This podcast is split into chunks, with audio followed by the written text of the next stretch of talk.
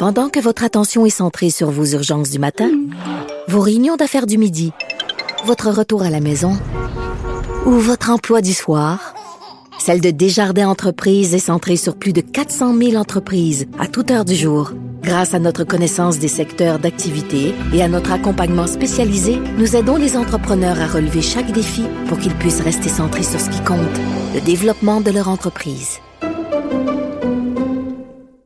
Alors, euh, nous allons parler avec Luc La Liberté, euh, chroniqueur, euh, spécialiste en politique américaine, analyste et blogueur au Journal de Montréal, Journal de Québec. Salut Luc. Oui, bonjour Richard. Écoute, Bill Gates, le Bill Gates, c'est pas seulement Monsieur Microsoft. Bill Gates, il a une fondation, il donne des gonzillions de dollars pour les luttes contre les pandémies, les virus, les épidémies. Luc, ça fait des années que Bill Gates dit ça s'en vient ça s'en vient. Faut se préparer, ça s'en vient. C'est pas une question de si, c'est une question de quand ça va s'en venir.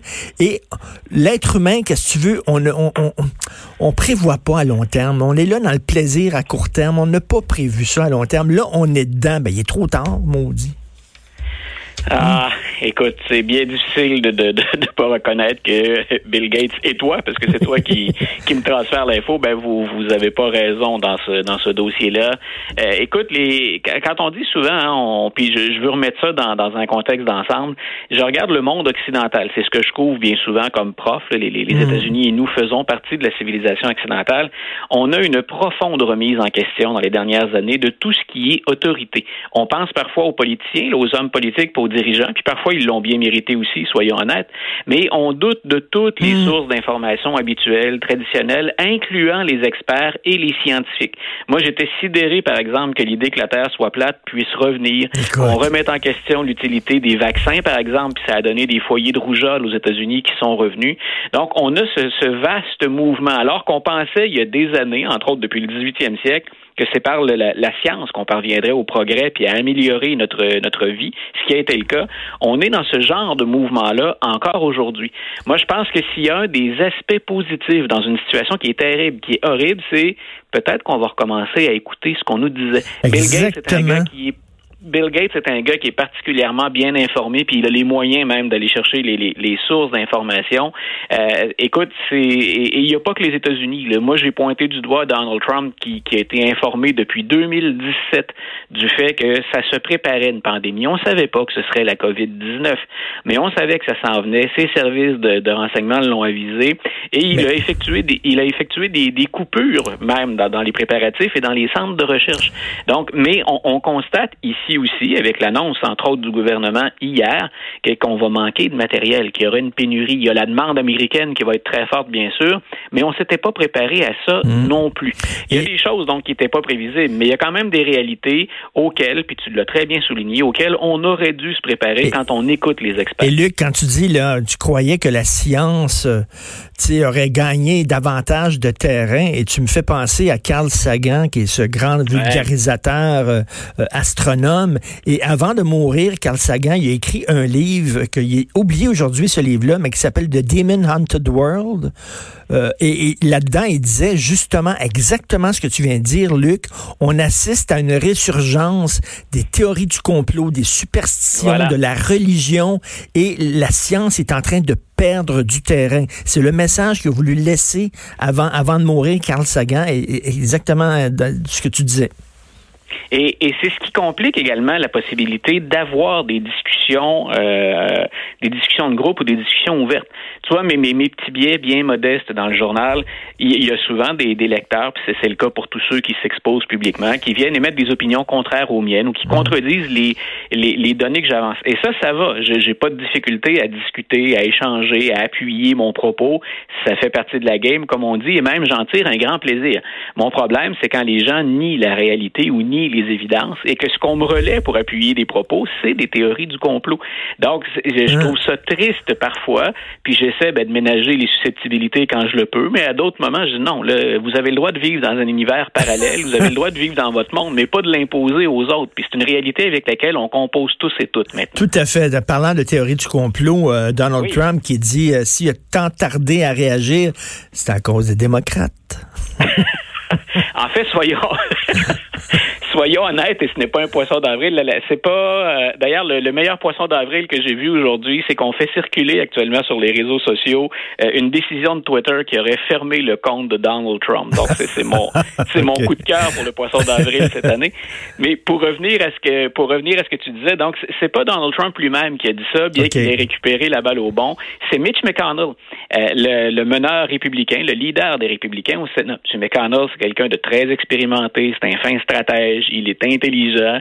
Hier, il est en entrevue avec euh, ben, finalement un ami du parti, un animateur conservateur qui est très pro-administration Trump.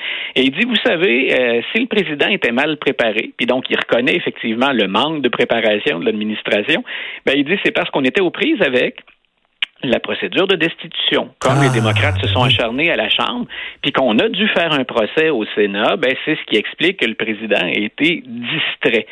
C'est cette fois-là d'une malhonnêteté intellectuelle profonde. D'abord, le procès s'est terminé trois semaines avant l'éclosion, la première éclosion, le premier cas aux États-Unis.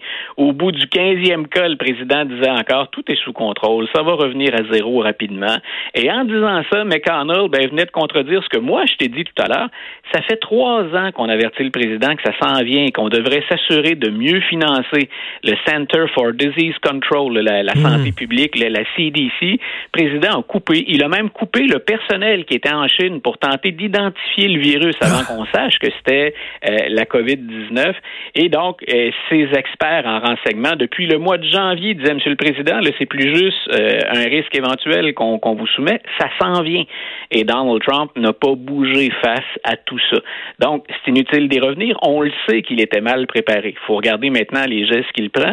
Mais McConnell a tenté hier de le disculper totalement en disant c'est de la faute des démocrates. Écoute, c'est n'importe quoi. Est-ce qu'on va voir un nouveau Donald Trump? Est-ce qu'on va voir un nouveau Donald Trump, c'est-à-dire plus humble? Parce qu'il a dit, là, ça va être difficile les jours à venir. Est-ce qu'il est-ce qu'il est en train de muter? Oui, comme le virus mute, Donald Trump, et à sa façon, il est toujours viral, donc il mute lui aussi. Euh, et Donald Trump a effectivement ben, lu les, les, différents sondages. Si on a appuyé pendant un temps, euh, si on a appuyé pendant un temps sa, sa, sa, gestion de la crise actuelle, il se rend compte que certains arguments ou certaines décisions inquiètent. Et euh, à partir du moment où sur Fox News on a relayé ces inquiétudes, le président a, en, très, en québécois, en slang, viré bout pour bout. Et donc, on l'a vu passer de on relance l'économie, puis on retourne les gens au travail pour Pâques à préparez-vous, le pire s'en vient. Je peux critiquer ou trouver euh, inconséquent certains propos du président. Mm. Ce qu'il vient de faire, c'est très, très important. Donc, quand il fait des bons coups, Donald Trump, ou qu'il va dans la bonne direction, ben, il faut le souligner. Moi, je pense qu'il est plus que temps, surtout que le confinement, c'est ce que je confiais à Jonathan Trudeau hier, il semble donner des résultats à certains endroits. Euh, la Californie, San Francisco mm. surtout, qui a été la première ville avec New York et, New Rochelle, ça a été le premier endroit où on a imposé du confinement. Puis on est arrivé à, pour récupérer les, termes du bon docteur Arruda, à aplatir la courbe. Hmm. Donc, on est moins inquiet, puis le système de santé est capable de résister à la pression accrue. Et c'est ce qu'on souhaite faire. L'idée, c'est de, que cette courbe-là, euh, ben, elle soit plus, plus longue à, traverser, ou plus longue avant d'arriver à terme, mais que le système puisse s'adapter pour mieux soigner, pour offrir, euh, offrir les, les, soins adéquats à la population. Donc, il y a aussi de bonnes nouvelles, mais justement, faut tenir, faut avoir le bon message, puis il faut tenir ce message-là constamment. Et je ne peux que souhaiter, il n'y a personne qui veut que ça aille mal aux États-Unis parce qu'on en dépend nous aussi, ne serait-ce que pour ça, au-delà du facteur humain, strictement humain. Donc, on ne peut que souhaiter que le président se soit enfin mis à écouter le docteur Fassi puis les experts de la santé publique. Enfin, écoute, des choses plus prosaïques parce qu'il y a encore une course chez les démocrates, on l'oublie. Et Bernie n'a toujours pas euh, jeté la serviette. Non, puis il a perdu, moi j'ai appelé ça une chicane de couple parce que c'était les deux progressistes les plus en vue aux États-Unis. Bernie Sanders a dit, moi je m'accroche, si on, on, était censé avoir un débat au mois d'avril, s'il y en a un, moi je veux y participer. Joe Biden a dit, il y a vraiment encore un autre débat, puis j'avoue ben que cette fois-là, je peux pas manger dans le can Bernie. Ben J'en ai assez entendu. Je vois pas ce qu'on peut apprendre de, de, de, nouveau ou de plus dans, dans, dans, un débat. Et, et l'appui que Bernie a perdu, c'est celui d'Alexandria Ocasio-Cortez, qui était l'autre vedette chez les progressistes. Là, dans l'État de New York puis dans la ville de New York, elle était immensément populaire. Elle a brassé la cage de bien des collègues à la Chambre des représentants. On peut l'aimer ou pas. C'est une des nouvelles vedettes du Parti démocrate. Et elle a décidé de jouer en équipe. Et c'est impressionnant ce qu'elle effectue comme manœuvre actuellement, elle se tourne vers Nancy Pelosi, à laquelle elle a causé bien des maux de tête quand elle est arrivée à la Chambre des représentants, Mme, Mme Ocasio-Cortez, et elle s'éloigne de plus en plus de Bernie. Et c'est en train de convaincre les gens que finalement Bernie Sanders s'accroche pas parce qu'il croit toujours, aussi mince soit-elle, en ses chances de l'emporter, mais il ne veut être là que pour démontrer qu'il a raison sur tous les points, qu'il est incapable finalement de se rallier à quelqu'un d'autre que, ben, que, que Bernie. Donc, mm. euh, ça, fait ressortir son côté un peu un peu solitaire au sein du Parti démocrate, mm. puis même au Congrès. Euh, Hillary Clinton, que j'aime pas particulièrement, avait bien raison quand elle disait, vous savez, au Sénat, il est isolé, Bernie. Il n'y a pas mm. grand monde qui veut travailler avec. Non, non mais c'est pas un team player, ce gars-là. Il joue pour lui, puis rien que pour lui, là. Voilà, c'est absolument pas un, joueur d'équipe. Puis moi, c'est ce que je lui reproche. Tous les autres, écoute, puis il y a de gros égaux là. dans la course démocrate cette année. On avait beaucoup de poids lourds, des gens qui sont habitués d'avoir les projecteurs braqués sur eux, d'avoir une grande influence, des gens qui ont eu des carrières politiques assez impressionnantes. Ces gens-là ont mis leur ego de côté. Ben, Michael Bloomberg en est un. Ben oui. Ils ont décidé de se ranger derrière. On peut pas, on peut pas nier que, que Bloomberg ait un ego très très important. Ils se sont rangés derrière Joe Biden. Et c'est ce que refuse toujours de faire Bernie Sanders. Incroyable. Ça en dit long, ça en dit long euh, sur lui. Écoute, en terminant, euh, on est en confinement, on cherche toujours euh, quelque chose à lire. Tiens, tu es un homme de grande culture, Luc. Chaque fois que je vais te parler, on va terminer en disant, écoute, un, livre. Conseille-nous un livre à chaque fois qu'on va se parler. Aujourd'hui, ça serait quoi? Si j'en ai qu'un à vous donner aujourd'hui, vous avez peut-être vu que la Cour suprême a autorisé l'État du Texas à interrompre les, le recours à l'avortement. Donc, mmh. euh, en raison, en théorie, c'est l'argumentaire des, des, des, des pro-vie, c'est ben, réservons les hôpitaux pour la COVID-19, puis on fait plus rien, même pas d'avortement. Donc, ben, ben, par, la bande, ils veulent passer un peu leur idéologie là, anti-avortement. Ben oui, c'est d'ailleurs ce que les médecins eux-mêmes disent. C'est non, c'est une supercherie. Donc, tout ça pour dire, c'est en lien avec le roman que je vous propose. Et moi, ça a été la première fois où on m'a exposé de façon très humaine, détaillée, euh, la, la, la, la réalité de l'avortement à une autre époque. C'est le classique de John Irving. Euh, en anglais, c'est Cider House Rules. C'est l'œuvre de Dieu, la part du diable. Et c'est un médecin qui, euh, aux États-Unis, donc, est dans un orphelinat. Il donne naissance à des enfants, mais il pratique aussi des interruptions de grossesse.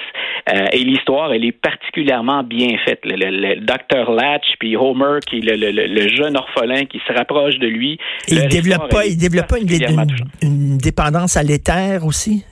Oui, voilà, exactement. Donc, puis on comprend, on comprend d'ailleurs d'où lui vient cette dépendance-là. Plus on lit le, plus on lit le roman, mais ça expose très bien avant que des médecins acceptent illégalement, mais dans des conditions beaucoup plus sécuritaires ou des conditions d'hygiène respectables. Ça explique à quoi devaient s'en remettre les femmes qui, pour un million de raisons, souhaitaient interrompre des grossesses. Ben, Donc, pour moi, c'est un des grands romans de John Irving. On en avait tiré un film. Oui, c'est ça. Moi, j'avais vu, j'avais vu le film avec Michael Caine qui était pas mal. J'avais pas lu le livre. Évidemment, les livres, c'est toujours plus riche, plus profond, plus ah, fouillé. Euh, puis John Irving est tellement bon. Donc, La part de Dieu, l'œuvre du diable de Cider House Rules.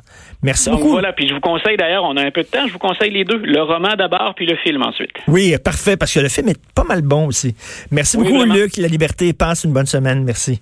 Merci, toi